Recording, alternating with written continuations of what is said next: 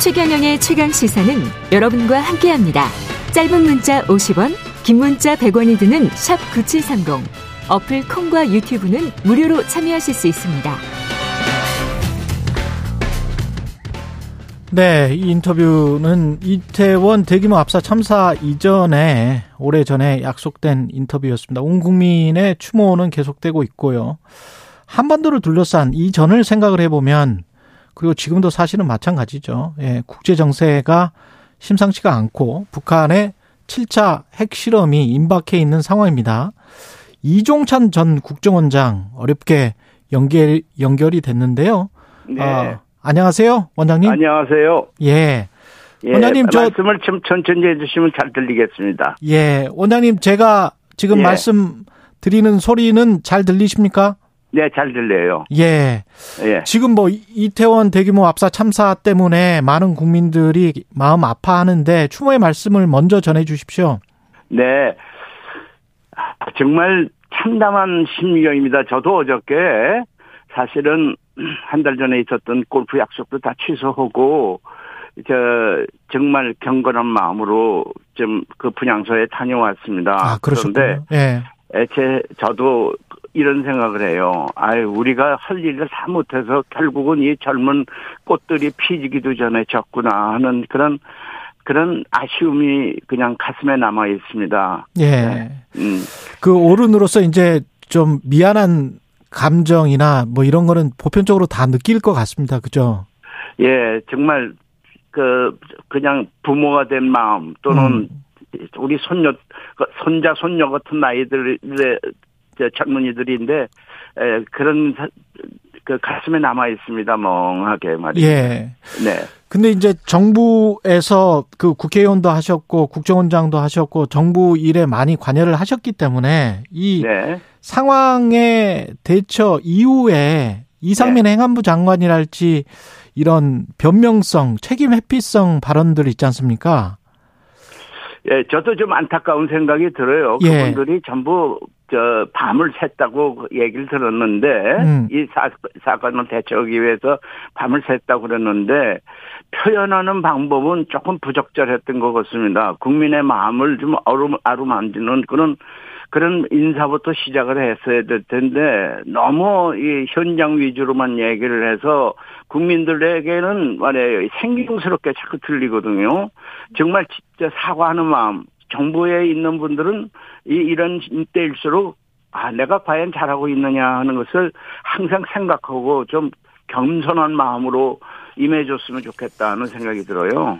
지금 그 이제까지 나온 어제는 그래도 이제 사과를 했습니다. 경찰청장, 행안부 장관 이렇게 용산구청장 사과를 했는데 그 이전에 보면 서로 간에 좀 책임 떠넘기기 같은 그런 느낌은 안 드셨어요? 예, 들었습니다. 예, 너무 말이죠. 저, 이, 이, 이, 이- 이것이 이제 불의의 사고인데 어떻게 하느냐 하는 그런 생각을 하는 것 같은데 어떤 일이 있든지 정부에 책임지는 사람들은 어떤 일이 있든지 이게 저 책임을 져야 됩니다. 예, 음. 책임을 지는 마음이 돼야지 아, 이건 너무 이렇게 이제 간단하게 생각하는 것 같아요. 국민들 마음을 어루만지기 위해서라도 일정 부분 이제 그 관련된 정책 당국자들이랄지 제대로 대비나 대응을 못했던 사람들은 책임을 지고 사표를 내는 게 맞습니까? 맞죠. 어떤 음. 일이 벌어져도 정부의 책임자는 무한 책임을 져야 됩니다. 예. 이것은 내일 내일이 아니라 국가의 책임을 지는 장관, 국가의 책임을 지는 뭐 경찰청장 이런 분들은 특히 이런 안전 사고가 났을 때는 이건 무한 책임을 져야 되는 겁니다. 그러니까 항상 아 이런 책임감 속에서 내가 미안한 감이 있다 하는 마음에서 시작을 해야 되는 것이 올바른 자세라고 생각합니다. 대통령의 사과도 필요하다고 생각하시고요. 대통령은 그날 그냥 국민에게 바, 저 뭐야 발표를 했는데 발언은 에, 적절했다고 생각합니다. 그러나 예, 기회 있을 때마다 아, 이것이 뭐가 부족한지 하는 것에 대한 항상 미안한 마음을 가지고 있어야죠. 예. 예. 원장님께서는 사실 윤석열 대통령의 오랜 친구의 부친이시잖아요. 뭐 그건 옛날 얘기고. 예. 그래 대통령이 사실은 아버님이라고 불루, 예. 불렀다는 걸로 제가 알고 있거든요. 뭐 요새는 무슨 제 만나지도 못하고 저 예. 커뮤니케이션이 전혀 없으니까 예. 지금 뭐라고 아드바이스 하고 이럴 입장에 있지는 않습니다. 예. 그런데 그냥 정치계 원로로서 예. 예, 이런 이런 저뭐 이제 방송을 통해서 좀 얘기하고 싶은 것은 예.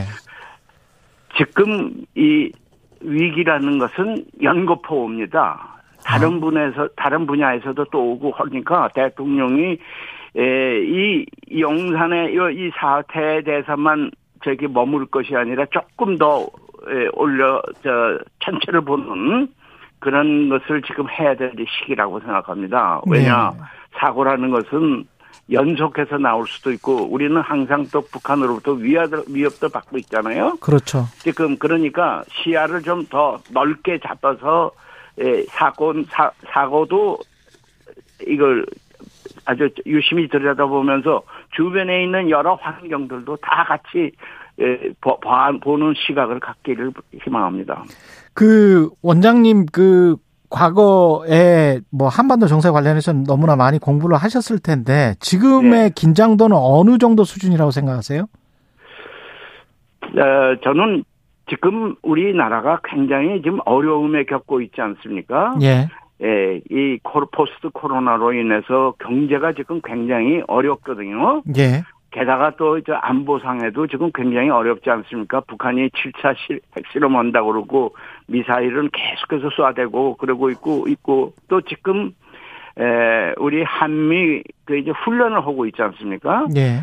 예, 이 훈련하는데 또 무슨 불의의 사고가 날지도 모르는 그런 에, 입장에 있거든요. 예. 그렇기 때문에 굉장히 알라트된 마음을 갖고 지금 예, 임해야 될 것이라고 지금 생각하고 있습니다.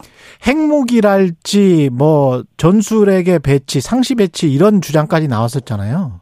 예, 어떻게 생각하세요? 예, 예. 그 지금 우리의 입장에서 에, 어떻게 하면 이 위기를에 지금 들어가고 일고 있는데 위기에서 빠져나오느냐. 음. 그리고 다시 국민에게 예, 아주 편안한 마음을 편안한 국가의 분위기를 만드느냐 이것이 지금 초미의 관심사죠. 위기에서 빠져나오기 위해서는 대화나 뭔가 타협 모드나 평화 국면 조성이 필요할 것 같은데 예, 핵무기로 저쪽에서 뭐 어떻게 하면 우리도 어떻게 할 수 있다 이런 그 스탠스로 가는 거는 예, 이것을 국민이 좀 생각했으면 좋겠습니다. 예. 어떤 정권이 들어서도요. 예. 초기에는 북한에서 굉장히 위협적으로 대응했습니다.